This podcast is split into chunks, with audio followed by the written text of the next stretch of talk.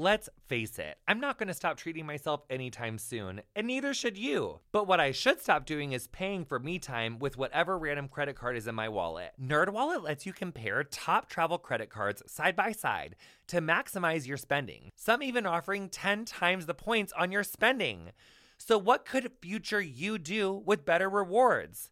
Honey, is it like a gorgeous free flight that you would have had to have paid for, but honey, you're saving that flight money? Is it a gorgeous room upgrade? Is it like a gorgeous like 2-bedroom suite instead of a 1-bedroom suite? So your like in-laws or like your friend could stay over there in that room so you don't have to like hear them doing whatever with what they're doing in your guys' room?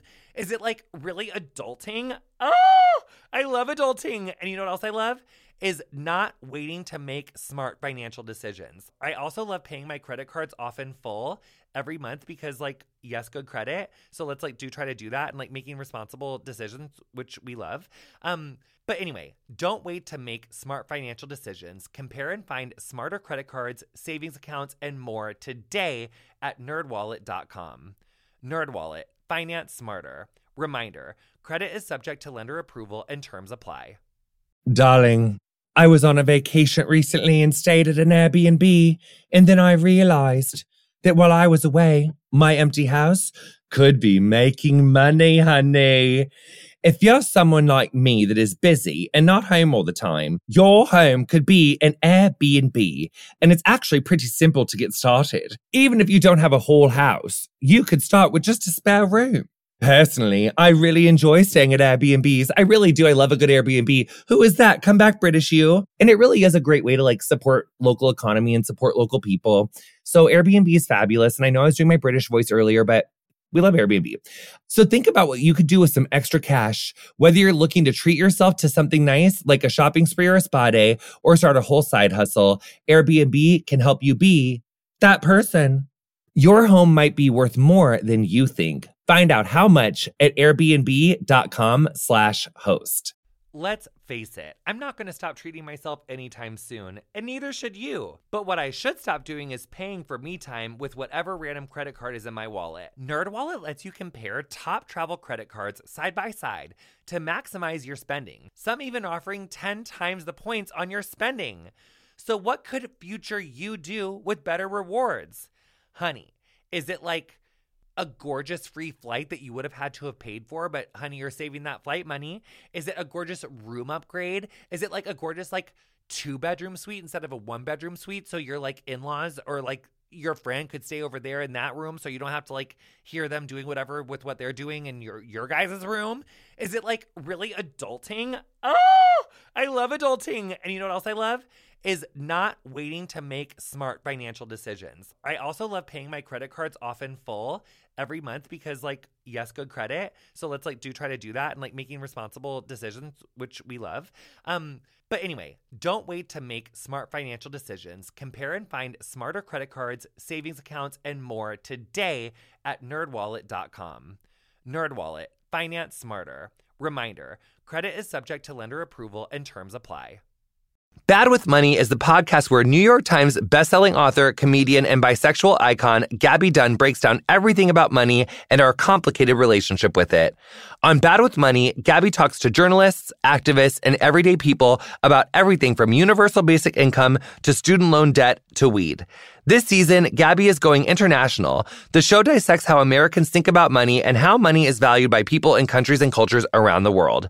An all-new season of Bad with Money is out now. Find it in your podcast app and subscribe now so you don't miss an episode. Whatever struggles you're facing, from depression and anxiety to trauma and grief, BetterHelp can connect you with a professional counselor in a safe and private online environment.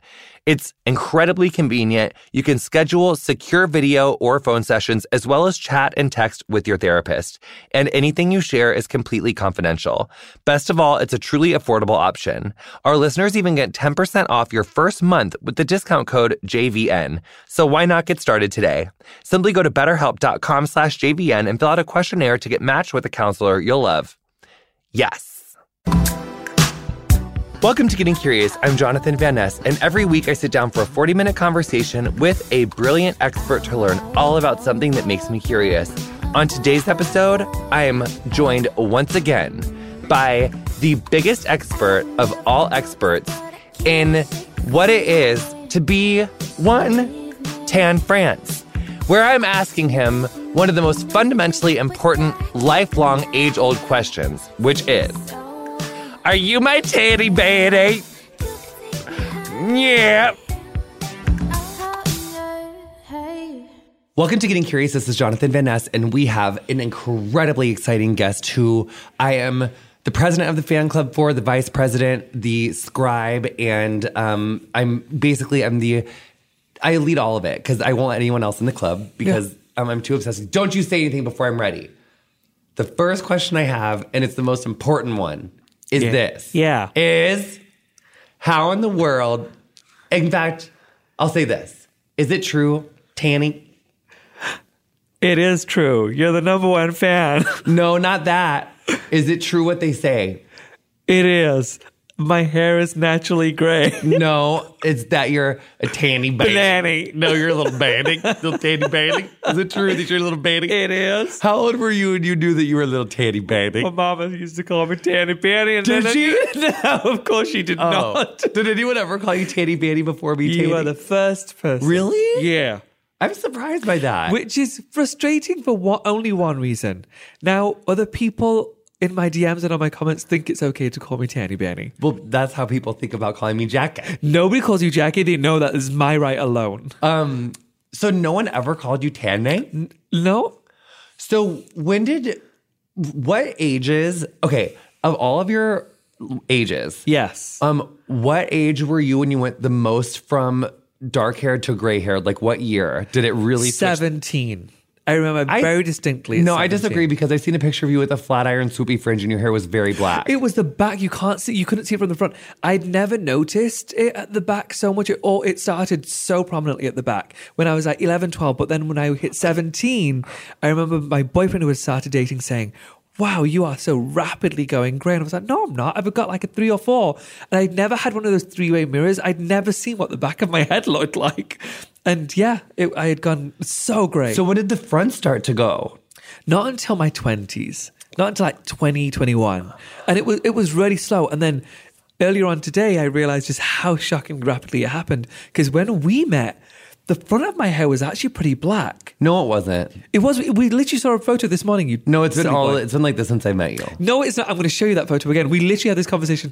We literally had this conversation. No, you and someone else did, and I didn't agree. Yeah, out of your mind. Yeah, I didn't agree. Even though it was factual. Okay, so now I'm going to start asking you real questions. Please. So the last time we had you on Getting Curious, it was June 18th, 2018. Which feels like a lifetime ago. It was a lifetime ago. That was about 5 months and like a week before the midterm elections. Yes. I had, which is interesting. Yes. So I said that quietly so you guys wouldn't know because I was talking shit. Yes. Yes, so much has changed. So naturally Tan came out. 2019, June. June 2019. So by the time I was interviewing you, in June of 18, had you started working on it yet? I had. I literally started like 2 weeks prior.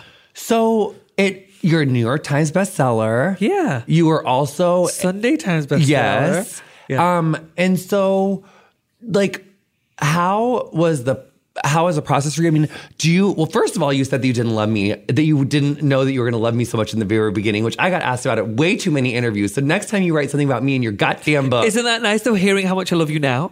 No. You're a liar. Because you've always loved me, and you just made that story up for clickbait, Tanny. Okay, so anyway. Yes. So please. Naturally Tan. Yes. It was, you wanted to know what it was like to write it. Well, I just wanted, like, I mean, other than that fake news that you put in there about not loving me so much right at the very beginning, you know, you really took one out of good old Trump's playbook for that one. But the rest of it was a masterpiece. Thanks. You will know this, or no, I'm positive you'll know this. You go into writing a book thinking, yeah, it seems simple enough. I'm telling my story, like that should be simple enough. I found it so hard. And it wasn't necessarily that I couldn't think of the things I wanted to say. We had ample, and it was deciding which ones we were going to take out. It was confronting the things that you have worked so hard to forget, channel out, suppress. Yeah, for your comfort, for your protection, for your sanity. And so, working. My first chapter of my book starts with life as a child, and it's amazing how now thinking back. When I was writing the book, thinking of how I felt about it. And now it's really dictating how I move forward. I mentioned to you, and you know this, I started a new Instagram account. And that all stems from how I was feeling when I wrote the book. The things that I thought that I hadn't thought for 25 years, forgetting that they hurt me so, those things hurt me so badly. It does bring up so much more stuff than you ever expect. You go into it thinking, yeah, I'll write a book, I'll just tell my story. It's so not that simple. And you know me, you know I'm not as emotional as our castmates. I don't cry as often. And it's something I've struggled with for years. I would love to be able to let that emotion go. I just struggle with that. But writing this book, I worked with a writer, and we would Skype for 4 or 5 hours at a time, a few days a week. The amount of times I cried on that call, on those calls, was shocking to me. I do not remember those things affecting me so greatly as a child. Does that make you? Did that change your perspective on? Well, what is your perspective on, like, therapy? I've never been to that. I think it's wonderful for people who know that that is going to benefit them and that they want to go. For me, I'm such a private person. Discussing those things with anyone I don't really know very well doesn't work well for me. Instead, I talk to the people closest to me. I talk to my husband. I talk to my sister. I talk to my best friend as I would a therapist. And that's what I've always done. I don't really keep anything from those people. So, but it basically, like, kind of talking about a lot of that pain and a lot of that trauma coming up in the United Kingdom and coming up as a person of color and a member of the LGBTQ community was like, you're like, there's still some residual pain here. Yeah, like I wouldn't have ever imagined. I left England. You know, the funny thing is, so many people, when I go back to England to do press, they say, don't you miss England? Wouldn't you love to move back here? Like, England's always home. To a certain degree, it is. I love England. I think the country is beautiful. I think it's full of wonderful, wonderful people. However, my experience was different to a lot of people's. I suffered some very intense racism. From the time I knew how to use words, I suffered racism.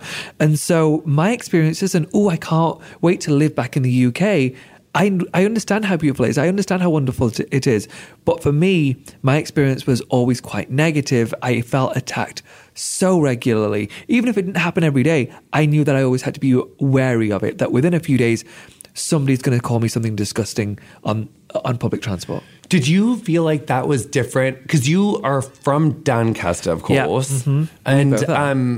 And then you moved to London later. Manchester first and then London. So you moved, I just went to Manchester for the first time. Did you go to uni there? I did. Isn't it lovely? You did? Yeah. It's beautiful, huh? So it's a cool scene. So you were in Doncaster till you were 17. Yep. And then you went in uni. Straight to Manchester. For 17 to like 21. Till 19. And then... final year in Manchester. Was that where you went to, like, did you go to fashion school? I did in Doncaster. You did? Yeah. Uh-huh. And then I went to Manchester. And then I was in Manchester for about 4 years. My family ended up moving as well. Apparently, they just couldn't live without me. So I moved for a year. Then almost all my family moved also. And then I moved to London. And London, I didn't have any of those issues. You've been to London often enough to know. It's very mixed. Like, there isn't much racism. It's not very often I experienced that at all. Actually, I don't remember a time I experienced that at all in London. But moving up north, further up north, to a place where the communities were so divided, it got even more problematic in Manchester. So you went Doncaster, Manchester, London, and then you went back to Manchester? Then I came to America, then I went to Manchester for a heartbeat, and then came back to America. So the last time you went to Manchester, after having experienced London, you were like, yikers. Yeah, I think I'd forgotten just how bad it was. And it was one of my first days. And the funny thing is, after we shot Queer Eye, my family still lives in Manchester. After we shot Queer Eye, but the show wasn't out, the bus is often faster. They have a separate bus lane, so the bus is often faster than driving yourself. And so I got on the bus, and within 10 minutes, I don't know why I thought, my life's different now. I'm shooting a show, I'm in entertainment, people are going to leave me alone. Somebody called me the P word, which I'm just going to say it. You should never say this, but Paki is the word that they use against us, which is a disgusting word to use against us. Somebody called me a Paki within the first few minutes, and I just thought, wow, I guess it doesn't matter what's happening in my life. That doesn't stop. And so, like, in a way that someone would, like, if I walked past them and, like, on a bus, would be like, faggot. Yes, exactly, exactly. It was such venom.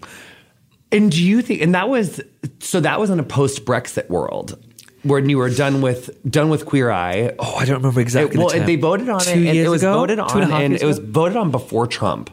So, and we had filmed Queer Eye after. Oh, Trump. Wow. Yeah, then. Yeah. So that was a post-Brexit world. Okay. So do you think that the, so I would say, I mean, I haven't been to London in the United Kingdom as much as I wish that I had. Yeah. I went once in 8th grade for like 3 days. Yeah. Then I went for like 10 days when I was like, in 2016, it was like during the election. It was like the second presidential debate. I was there. I was there from like October 15th to October 25th. And I was really tripping because when I was just back, I was basically back at the exact same dates, but 3 years later. And I was like, wow, my life is so unrecognizable from what it was. But having gone back this last time, having been your friend and, you know, knowing you so much, it did make me, I was like noticing on television, there's like definitely, I don't think that there's the same amount of representation of people of color on telly that there is here. Yeah. And also, I noticed a shocking amount of transphobia and non-binary phobia. Yes. Just very, like, gendered, a very gendered existence in the United Kingdom. See, here's the thing. I think something similar is going on here. I just think that the Brits, and you know this from me, we're just a lot more comfortable saying the things we want to say. So we just don't mask it or hide it as well as a lot of Americans do, which I don't know what's the better thing. I actually, for me personally, it's better in the US where even if you have something disgusting to say, often you won't say it. And I think that we're a lot more comfortable with just complete, candid comments in the UK, where if they don't like somebody who's trans, they don't like somebody who's gay, they don't like somebody who's brown, you'll most likely say it. But they don't like that because they're racist and transphobic. Yes. Yeah. It's not like they don't like the person because they're an annoying person. No. It's purely for surface issues. So do you think that the factors that led up to Brexit and like led up to Donald Trump, do you think that those are similar phenomenons between the United Kingdom and the United States, having like lived in both places? Yeah, I think people who are surprised by Trump's win or by Brexit have probably lived in a very different world to me. They have a different existence to what I experienced. And I've found that with most people of color that I know, we kind of do giggle when we find that people are so shocked by this, because we've known how racist these places can be. We know how homophobic these places can be. And so Brexit doesn't surprise me. Trump doesn't surprise me. I think what surprises me most is that it's taken so long. It disgusts me, but I think the surprising thing is that it took so long. Okay. We're going to do two really fast commercials, everyone, and then we're going to be right back with more Tan France after the break. Around here, we're all about expanding our curiosity, asking questions, and experimenting. And that's also the kind of mentality we like to get on board with when it comes to our wardrobe. Whether you're after a classic or a sophisticated look or something that's kind of out there and eye-catching, try new things from some of your favorite designer brands from The Outnet for up to 70% off until you have a closet filled with clothes that make you feel your fiercest. The Outnet is the #1 destination for fashion lovers, offering luxury fashion at exceptional prices. It does all the hunting for you with over 350 of your favorite brands, including Chloe and Valentino, all curated in one place, so all you have to do is pick the pieces that you love the most. Getting Curious listeners will receive an extra 20% off when you enter the code JVN20 at the shopping bag on theoutnet.com. Terms and conditions apply. Visit theoutnet.com/curious for more details and use the code JVN20 for an extra 20% off your purchase. If you follow me on socials or listen to Getting Curious and Pretty Curious, then you'll know I've been on a real makeup journey over the last few years. I've especially been enjoying a more colorful eyeshadow moment, and I've been loving incorporating Thrive Cosmetics' full line of makeup into my routine. With clean, skin-loving ingredients, their foolproof products make it easy for any skill level to apply. One thing that's really major about Thrive is how much they're prioritizing giving back. It feels good to know that when I support Thrive, Thrive turns around and supports the communities around them too. I also love that their high-performance formulas are certified 100% vegan and cruelty-free and have zero parabens, sulfates, and phthalates. Refresh your everyday look with Thrive Cosmetics, luxury beauty that gives back. Right now, you can get an exclusive 10% off your first order at thrivecosmetics.com/curious. That's Thrive Cosmetics, CAUSEMETICS.com/curious for 10% off your first order. Did you know that while over 60% of Americans dream of starting their own business, less than 20% of them ever take their first step? The reason? Building a business is tough. Having built a business or two myself, I know just how difficult the whole process is. But Tailor Brands is simplifying the business journey. From launching and managing to growing your business, Tailor Brands isn't just another tool. It's your online business partner from launch to success. With Tailor Brands, building your dream business becomes an effortless experience. Yes. From LLC information to bookkeeping, invoicing to acquiring licenses and permits, and even setting up your bank account, Tailor Brands handles it all seamlessly. And our listeners will receive 35% off Tailor Brands LLC information plans using our link, tailorbrands.com/JVN. That's TAILORBRANDS.com/JVN. So start your business journey today with Tailor Brands. They always say trust your gut, but one time my gut told me to bleach my eyebrows, and that was fashionable, but not widely well-received. While probiotics can't help you with most of your gut decisions, it can give your gut a little bit of support. And Ritual has your back. They made a 3-in-1 supplement with clinically studied prebiotics, probiotics, and a postbiotic to support a balanced gut microbiome. Did you know daily disturbances like poor diets, stress, travel, the use of certain medications, and plenty of other factors can throw off your gut microbiome? Oh no! Enter Ritual. Their Symbiotic Plus has been a gorgeous tool. There's no more shame in your gut game. Symbiotic Plus and Ritual are here to celebrate, not hide, your insides. Get 25% off your first month for a limited time at ritual.com/curious. Start Ritual or add Symbiotic Plus to your subscription today. That's ritual.com/curious for 25% off. In the brand new book, Dear Bi Men, author, peer counselor, and creator of the hashtag Bisexual Men Speak, J.R. Youssef offers an unapologetic guide for readers who are Black, Masc, and Bi. The book features cutting social analysis, personal stories, and reclaims Bi-plus visibility in a culture of erasure. It also offers practical feedback on how to unlearn internalized biphobia and homophobia, fight back against erasure and stigma, navigate sex, dating, partnerships, marriage, friendship, and much more. It's available now wherever books are sold. North Atlantic Books is offering listeners 25% off, plus free shipping. Purchase Dear Bi Men at www.northatlanticbooks.com and use code CURIOUS25 at checkout for 25% off and free shipping. U.S. mailing address required. Welcome back to Getting Curious. So for white people listening to this that have not experienced racism, because I think it's just being white, honey. It's uncomfortable when you realize that like other people don't have it as easy as you do. Mm-hmm. So you just had the example of you being in a bus after we were filming Queer Eye. Mm-hmm. When you were growing up, is there any story from the book or any like other example that just to explain like what someone like you growing up in like in a Doncaster would potentially have to say like or have to deal with like at a grocery store, like at school or like with like some other child's parent? Yeah. This was the most common experience for, as a kid was so my mom had to work a lot. My dad had to work a lot. Most parents do, but they had to have a couple of jobs. They were first-generation immigrants. And so they couldn't take their kids to school. They had many children. They couldn't take their kids to school. And so we had to make our own way to school. And so, but by the age of 5, we're in first grade in England. We start kindergarten earlier. And so I was in first grade, and every time my brother was sick, my brother and I were the only ones who were in first school together. Middle school, my elder siblings were in. So my brother was the only one who was in first school with me. The school was 7 or 8 minutes away, 2 streets, so easy. It wasn't unsafe to go as far as cars or whatever were concerned. So really easy to get to school. My brother was sick. I would get this feeling that no 5-year-old should experience, where I would start to feel physically sick myself. My mum thought that I was lying. No, of course you're not sick. Like, you just want to be off school because your brother's off school. You want to play at home. No, that's not the case. But I felt too silly or too insecure saying to my mom, no, there's a much larger reason why I don't want to go to school today.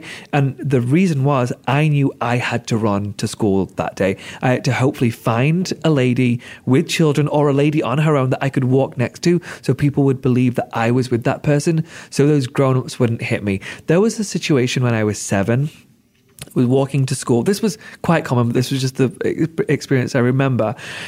These kids who were in, I'm going to say college, so probably 18, 19, kicked the shit out of me, and I was 7 because I was brown and I didn't run fast enough getting to school. And that's the difference when we talk about people not understanding what it's like to be brown. It's not just, well, I don't look like a lot of people that are in my town. No, it's literally, will I get to school safely as a 7-year-old? Will someone beat me on my way to school purely because I've got brown skin?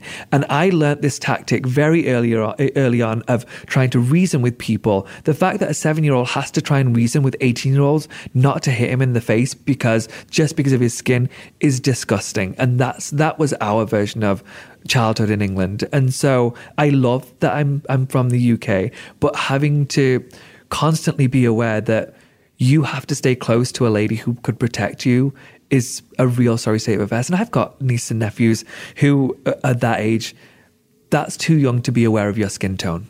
Do you think it's still like that there? Yeah, I do. So I go home to England regularly. You and I were just there a few days ago, or a couple of weeks ago, and I was having this conversation with my niece and nephews. It's like, do you still have to run to school? And they're like, yes, yeah, stupid. We live in England. And I don't know why that shocked me. What was nice to hear was that they did say that nobody cares that there's gay people in school. Thankfully, that's moved along. Like, you wouldn't pick on a gay person in school because there's no reason to. However, the racism hasn't gone away. So for people that live in like London, Manchester, like more, urban centers mm-hmm. of London, especially like white people that live there, yeah. What would you say to people that like, there's not racism here? Like, America's really mm-hmm. racist. Like, they have a mm-hmm. lot of that going on there, but like, we're actually really not racist here. Do you know the funny thing is, Jonathan, is that I hear that a lot from the Brits. Oh, gosh, can you believe you got Trump? There's so much racism there. I'm like, yeah, we have the same here. Like, you just don't see it. What I will say is that use that luxury that you have to feel like there isn't racism, and ask somebody who isn't white, how can I help? How can I help make this easy for you? What can I do? If somebody had asked me that as a kid, if somebody asked my mum that when I was a kid, I'm sure she would have said, if you see somebody say something to my son, run to him, help him. If you hear your friends or family say something disgustingly offensive, instead of just being polite and thinking, well, they're not saying it about me, and they'll move on to another conversation soon enough, call them out, check their arrogance, check their racism. And it can be done in a diplomatic way. I know that a lot of people aren't confrontational,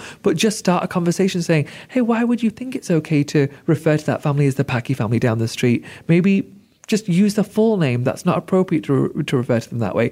There's little ways of encouraging people to think differently about how they interact. So it's basically like using your white privilege to like combat the racism. Yeah, here's the thing is, my community and every other community of color doesn't get to move forward by us saying, hey, can you please not call us Pakis anymore? Can you please not hit us on the street?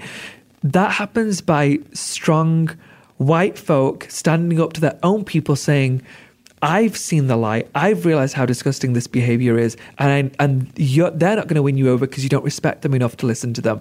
But you respect me because of my beautiful white skin, therefore I need you to hear that that's not okay to do to them anymore. So, yes.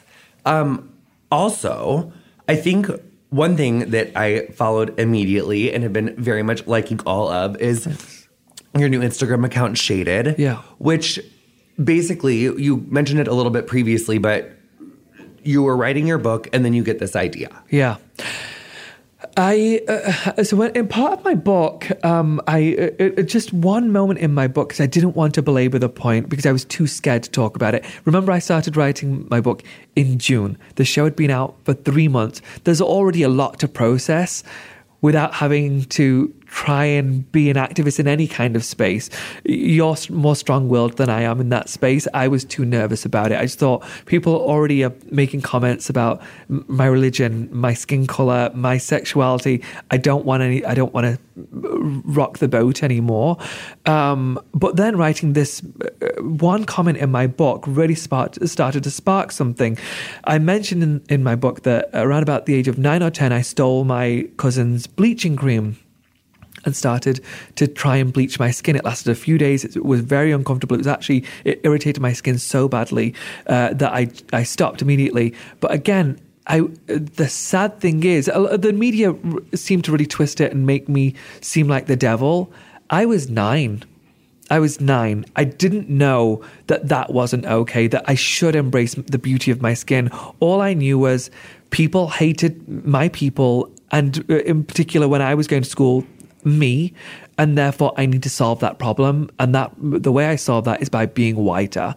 But the sad thing is, it wasn't just the Caucasian community who was causing me issues. And let me preface it by saying there were wonderful, wonderful white people in my community, people we loved so much, people I still love so much. It was a very, very small sector of the community. But what I will say is that it wasn't just people outside of our community, it was people in my own community that made it very clear, in my own extended family that made it very clear, you're too dark to be considered attractive. And there was conversation in my household many times. If you are too dark, you're not going to get a good job. Nobody decent is going to marry you. We've got to find a way to lighten you up. At one point, I hit my sister's mother-in-law say this recently, and my grandma said it to me also. Well, I see the problem with Tan. Like, we know where the problem is. He's got his dirty skin because he keeps eating chocolate. Like, his dark food is making him dark. And it's a very older mentality, an archaic mentality, that what you're eating is encouraging your skin tone. And so they encouraged my family to continue to feed us lighter foods to lighten us up.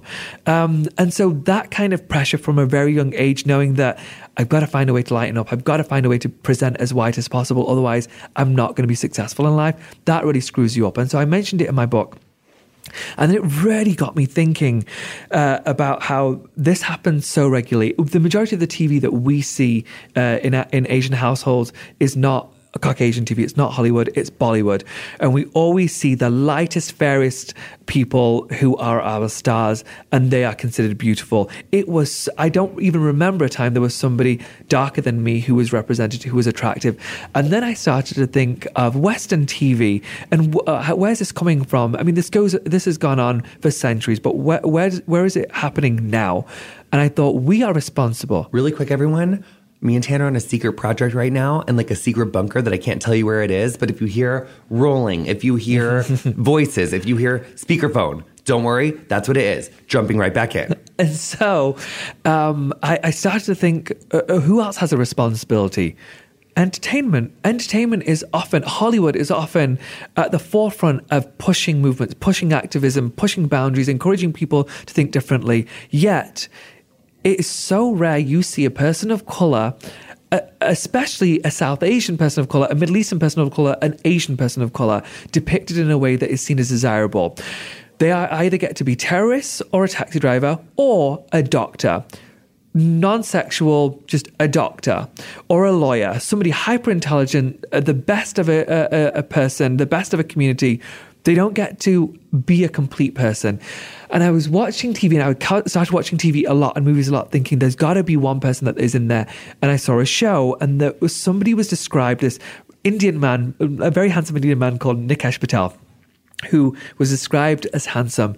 And somebody was talking about how sexy he was. And I sat there emotional. I didn't cry, but I sat there. I felt it so deep in me, thinking, I've never, ever seen this before. I've never seen a Western show describe a South Asian person as anything other than just a person. This person is seen as a complete person. He gets to be desirable. How is this the first time I've ever seen this? And it is 2019. And so I started digging further. And then I had a very strange interaction I'm not going to say names, obviously, but I had a very strange interaction with somebody, and I have a show called Dressing Funny, and I get to dress comedians, and comedians are sometimes more open and vulgar than we get to be on our show. Our show, Queer Eye, is a PG show. And I was talking about... But being a comedian, and obviously in our history, you've seen me be very vulgar. Yes, pretty vulgar. Yeah. Very, and I'm incredibly vulgar also.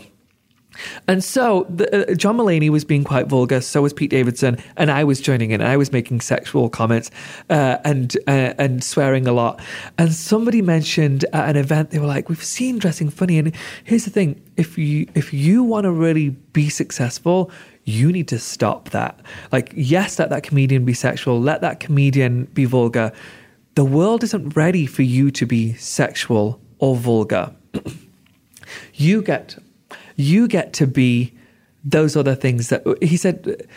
You get to be the ideal. Like, you're the first one that has really shown that you run the gamut of emotions. You run the gamut of what it is to be a person. Don't push it. Like, why would you take it to that level? Nope, the world's not ready to see you as that. America's not ready to see you as sexy or sexual. You know what I love? Yeah. Is unsolicited advice from fucking strangers. And so love unsolicited advice. You know what you should do? Is tell me what the people that are following me hand over foot, and like all the people that are like obsessed with me, and I can't even like go get a damn coffee because I'm so attractive and my hair is so fucking gorgeous and voluminous, and don't even get me started on my body. But no, keep going. I can't believe someone literally said this to you. It was a person of color. Because they said, look, I've experienced it. It's a really, really bad move. And it's the quickest way to get out of this industry is by rocking the boat like this. Like, they've allowed us in, maybe stop. Which is like, lol, tell that to you and your other 17 shows that you're booked, bitch. Booked and busy, bitch. You can't help it. I was so angry. Like, you know how sometimes you'll say you just want to do a table flip? I wanted to do a table flip more than I've ever wanted to do a table flip, saying nobody gets to fucking tell me the version of a person I get to be. Nobody gets to tell me that I shouldn't be swearing. Nobody gets to tell me that I shouldn't talk about sex if I want to talk about sex. I get to be the complete person that every white person is allowed to be on Western television. They get to talk about their emotions. Why can't I? And so that literally the next week I started Shaded to start a conversation saying, I want to encourage people to talk about if you want to talk about sex, talk about sex. If you want to talk about the fact that you feel desirable because if you're brown skinned, wonderful. If you are darker skinned and you love your darker skin, but people are making you feel shitty about it, let's talk about it. And really the main reason I started Shaded is because I'm so desperately trying to find a way to make sure that people aren't allowed to sell these products over the counter anymore, to say, oh, here's a way to correct, and I'm saying actual correct, I'm using my words correctly, to correct your skin tone, to brighten your skin tone. There's nothing fucking wrong with my skin tone. And if little 7-year-old Tan could see himself today, he'd be shocked, because I was very upset by my skin tone, and now it's the thing I love the most about my appearance. I love my skin tone, and I want other people to feel as beautiful as I do with my skin. We're going to be right back with more Getting Curious with Tan France right after the break. It's what you've always dreamt of. You started your own business. You have no boss. You are the boss. But reality check, I'm not British, and running your own business is hard. Thankfully, HoneyBook makes it easy. HoneyBook is an online business management tool that organizes your client communications, bookings, contracts, and invoices, all in one easy-to-manage place. It's perfect for freelancers, entrepreneurs, or small business owners that want to consolidate services they already use, like QuickBooks, Google Suite, Excel, and MailChimp. With HoneyBook, you can automate your busy work. They have easy-to-use templates for emails, proposals, brochures, and invoices. They also have e-signatures and built-in automation to save you time and get you paid faster. Simplify your to-do list and stay in control with HoneyBook. And right now, HoneyBook is offering our listeners 50% off when you visit honeybook.com/JVN. Payment is flexible, and this promotion applies whether you pay monthly or annually. Go to honeybook.com/JVN for 50% off your first year. That's honeybook.com/JVN.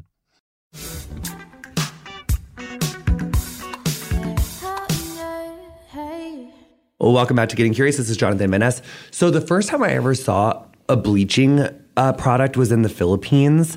I was there with my cousin like a long time ago, and I remember seeing that and thinking like, this is weird. Mm-hmm. I feel like I've never seen a bleaching cream in the United States. Like, yeah. I mean, so there is irritants in these creams that actually can bleach your skin. Yeah.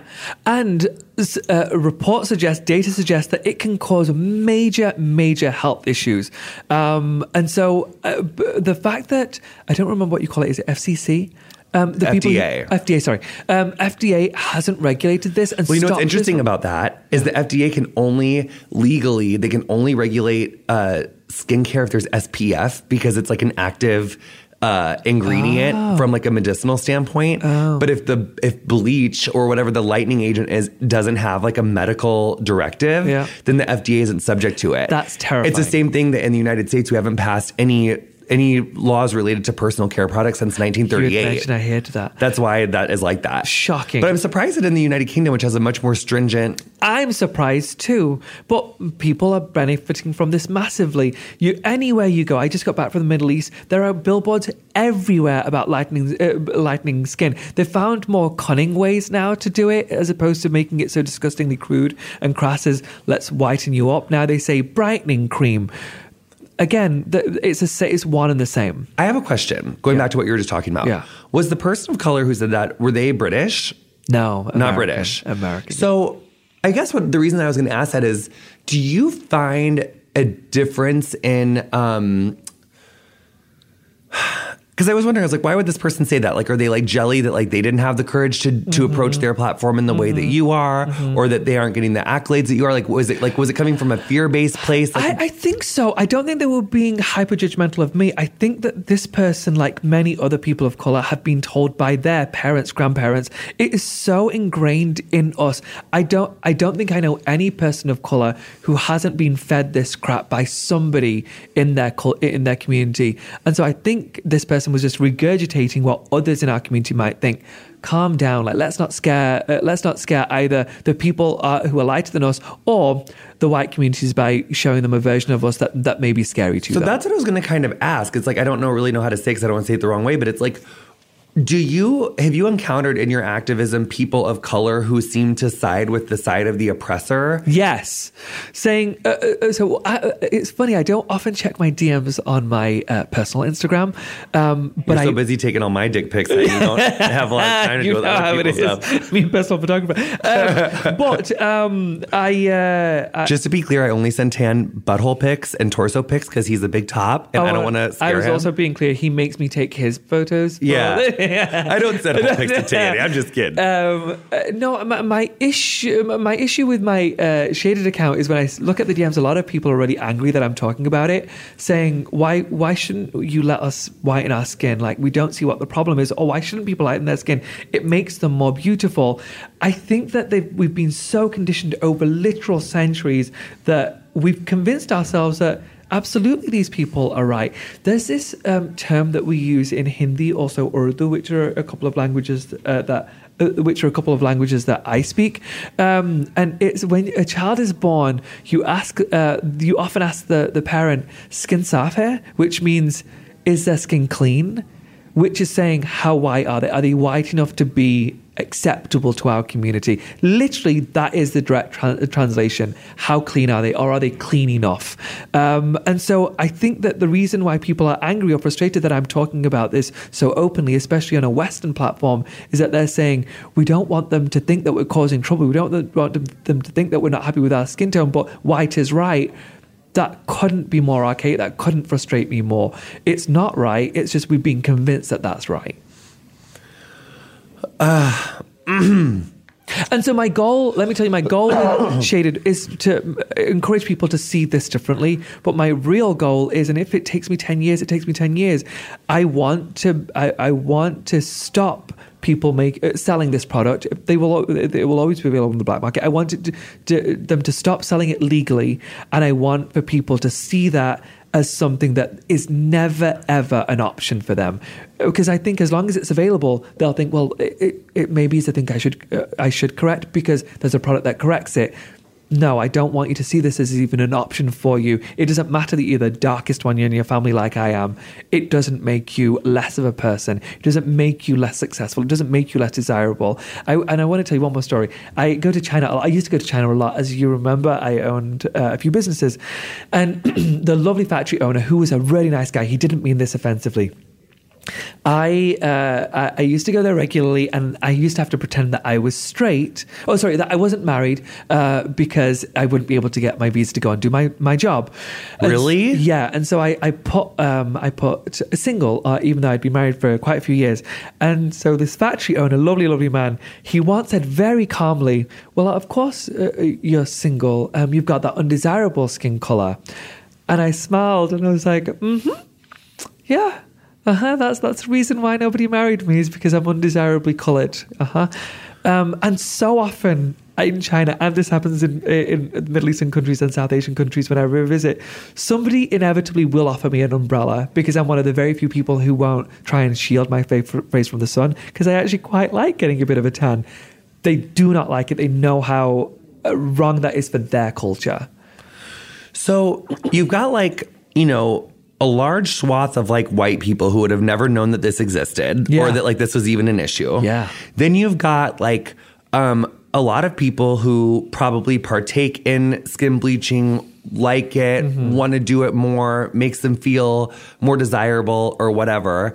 And your thing is kind of like calling into question this perceived beauty as being, yeah, whiter in the first place. Yes. Which I think a place where I've talked about it a lot, and I see it a lot, and I've been thinking a lot about it, is for women of color in the United States that are told that only, like, white, straight, you know, white texture, yeah, of, yeah, hair, yeah, straight hair, blow dries. And, yeah, we're seeing, like, women all across this country losing their hair to traction alopecia, yeah, spending all this money to maintain hairstyles that, like, are not native to their hair. Like, if I wanted to have, you know, really, really tight, kinky curls, and I was, like, smothering my hair in a wig every day and braiding my hair to sew, you know, tight, mm-hmm, kinky, curly hair onto my braids to have that illusion of, yeah, that kinky hair, I'm going to experience alopecia. I'm going to experience all sorts, absolutely, of stuff. I'm also going to spend a whole bunch of money finding the hair, maintaining the hair, as, yep, opposed to celebrating and loving what you have. Yeah. And I do think that there's, like, that universal adage of, like, you know, happiness is like wanting what you have, yeah, instead of, like, trying to change, yes, it to be something else. Yeah. But there is a whole industry, and there is so much money to convincing people that they are not, mm-hmm, as they should be. Yeah. Like, with this, you could feel more like that. Yeah. You know, so this isn't the solution. Absolutely, this is not the solution. But let me ask my question. Yes, sorry. So for people that are suffering, you know, from a trauma or from an experience of believing that, like, their skin wasn't the right enough color or have experienced, I mean, obviously treating your skin topically and then, like, experiencing racism, like, day in and day out in physical and, you know, emotionally abusive ways, I feel like are maybe all under the same canopy, but, like, far away in the same, yeah, it's like different, yeah, experiences. But it's like, for people that are healing from this, how have you healed? How would you, mm-hmm, say to, like, mothers, to parents, to older siblings that are going through this? And also, because we do have, like, 7 to 10 minutes left, the, yeah, more rapid fire. Yes, yes, yes. What would you say to families that are trying to heal from this? Or maybe to people that are waking up to the fact, mm-hmm, that this is, like, a whitewashed, mm-hmm, beauty existence, and, yeah, that it's, like, not what needs to be celebrated. Yeah. For me, honestly, what helped was, we talk about allies a lot, and we've talked about it for the last couple of years, but this actually was important to me. My white allies, the people that I was dating, they, for the first time ever, I was described as beautiful by them. And so I started to view my skin differently. And then I started to surround myself with other people who were of that mindset of, you do not need to whiten yourself up. Your skin tone is beautiful as it is.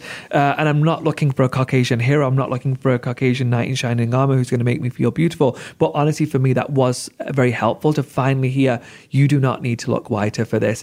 And now that I'm in a privileged position to be able to have this conversation, to then pass on that message to others, I simply want them to know, remind your children, remind your siblings that the color that they are is perfect just the way they are. Yes, there is a version of beauty that the beauty industry suggests is the most attractive, but there are also many others that are attractive just in a different way, and you need to find the pocket of community or people that are going to love and respect you for exactly who you are. You having darker skin will not hinder your success in this world. It absolutely will not, as long as you have strength of self and you know just how beautiful your skin tone is. And stop looking to those influencers that so massively encourage you. If you are finding that a lot of your Instagram a lot of your Facebook, whatever, is stuff that's encouraging a certain kind of beauty. Stop clicking on that stuff, and it's going to change your algorithm, and you don't need to be reminded constantly that your skin tone isn't right. And so there are ways of working with your tools around you to stop thinking the way you're thinking, to start to encourage a different mentality by surrounding yourself with people who will love you for just who you are. And the social media can cause so many issues for so many kids. We know this. That is their main outlet. If you know that you're seeing things that are encouraging you to be lighter or that your skin isn't right, remove those, block them, start to do yourself a favor. Don't be the reason you're unhappy. That's really good. So basically I hear you saying, like, surround yourself with a close circle of people that you know, you love and you trust. And that takes a certain amount of like vulnerability and courage to even like find those people in the first place, but you have that. So that's good. So like keep doing that. Yeah. The other thing I want to say is this is like, okay.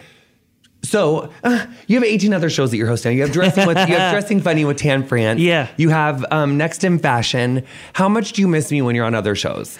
Like you wouldn't believe. Actually, it really is hard. But you miss me more than everyone else, right? I do. No, I was about to say, it's hard because you, if nothing else, I know at any point on Queer Eye, I can turn to you and you're going to have something important to say, something fun to say. You are like my safety net.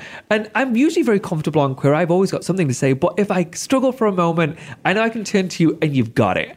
It's hard when you don't have that person. Alexa is incredible. I'm not talking about that. I'm talking about she's no me, dear. I miss you all the time, dear. I'm talking about Dressing Funny. Dressing Funny is just me. Yeah, it is. It's very hard. I don't have that person to be like, I know that somebody's going to say something really funny, and it's Jonathan Van Ness.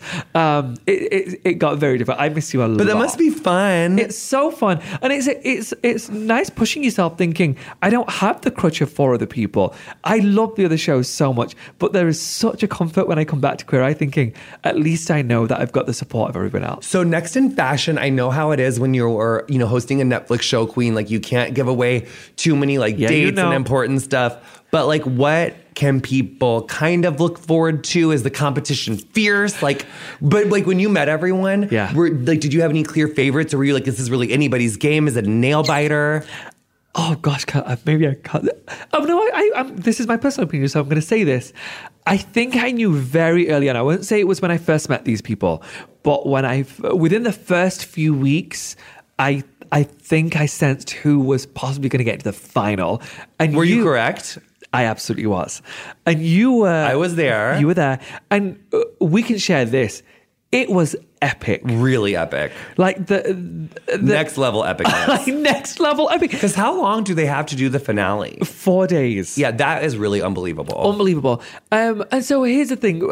We've seen fashion competitions before, and I didn't know how ours was going to be different. And I wanted to make sure that ours felt new. It felt fresh. It felt exciting for the younger audience too. Well, I think having a person of color as a Pakistani gay man, you know, when I think of I think a lot of white stuff. Yeah. And also I would say when I was in the United Kingdom, that really floored me the first day I walked in. And I know no one really watches like Who Wants to Be a Millionaire anymore in the United Kingdom, but I was floored because I saw 3 episodes because there's this one channel that like they only play Who Wants to Be a Millionaire. Okay. And it was literally white dude, white dude, white dude, white dude, white woman, white dude, white dude, white dude, white woman, white dude. Yeah. I saw 3 episodes in a row where it was like white host, 10 white contestants 3 times in a row. Yeah. I just don't think you would see that in America like so blatantly. No, I agree. And I do think that just going back a little tiny bit into Shaded, which I think you should follow Shaded if you're not already. You should. I'm really excited to see what you continue doing with that platform because I think it's amazing.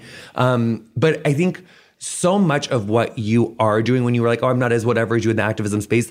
I think you, by being an out Pakistani, British, Muslim, gay man, married, you are setting such a beautiful example of being comfortable in your skin and accepting yourself where you are and celebrating that. So I hope you celebrate how much you are doing and how active you are and how many people you are a light to and how loved you are, because it is very much next level.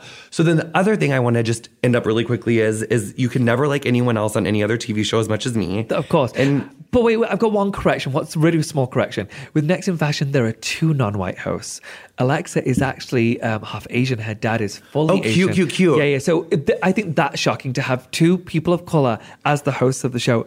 The other thing I was really surprised about in the United Kingdom was and this is our last question, is the huge lack of understanding of transgender people and non-binary people. Yeah. The week that I was there was this like LGB group that basically formed a group like without transgender people, because I know they were like, saying that like transgender people and non-binary people are taking away the hard fought fights of gay men and lesbian women, which I just think is so funny, because in the 60s and 70s it's always been trans people that have been doing the fighting. What say you as a Brit? I'm just kidding. What say I is I'm disgusted, and I'm such a proud Brit. I'm such a proud Brit. However, but I guess my specific question is, what is breeding that within the LGBT? Within our community, where is that coming from? I knew, so I could just point it out and say, you're coming across so ridiculously, and how insane that you would think that this is okay to talk about or to even think.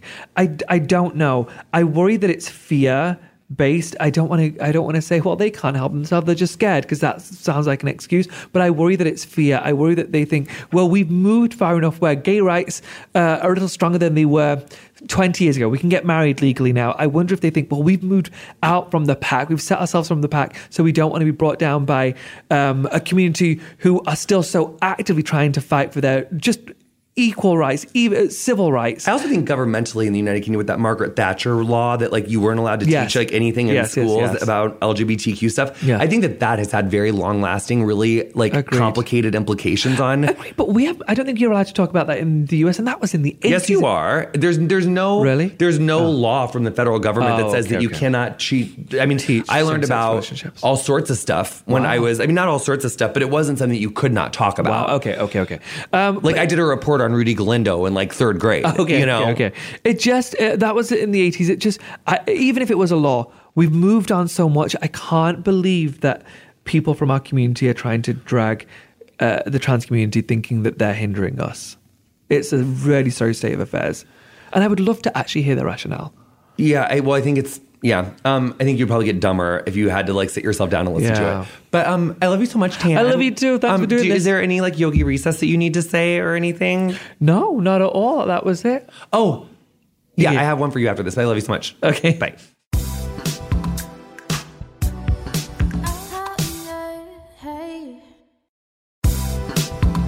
You've been listening to Getting Curious with me, Jonathan Van Ness. My guest this week was Tan France. You'll find links to his work on the episode description of whatever you're listening to the show on. Follow us on Instagram and Twitter @CuriousWithJVN, and make sure you're following Shaded by Tan France. Our theme music is Freak by Quinn. Thank you so much to her for letting us use it. If you enjoyed our show, introduce a friend and show them how to subscribe. Getting Curious is produced by me, Julie Carrillo, Ray Ellis, and Colin Anderson. Our socials are run and curated by Emily Bosick.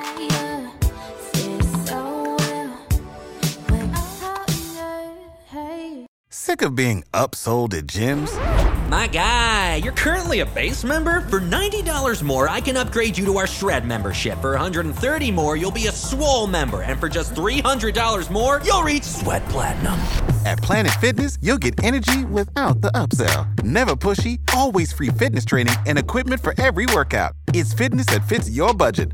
Join Planet Fitness for just $1 down and $10 a month. Cancel anytime. Deal ends Friday, May 10th. See Home Club for details.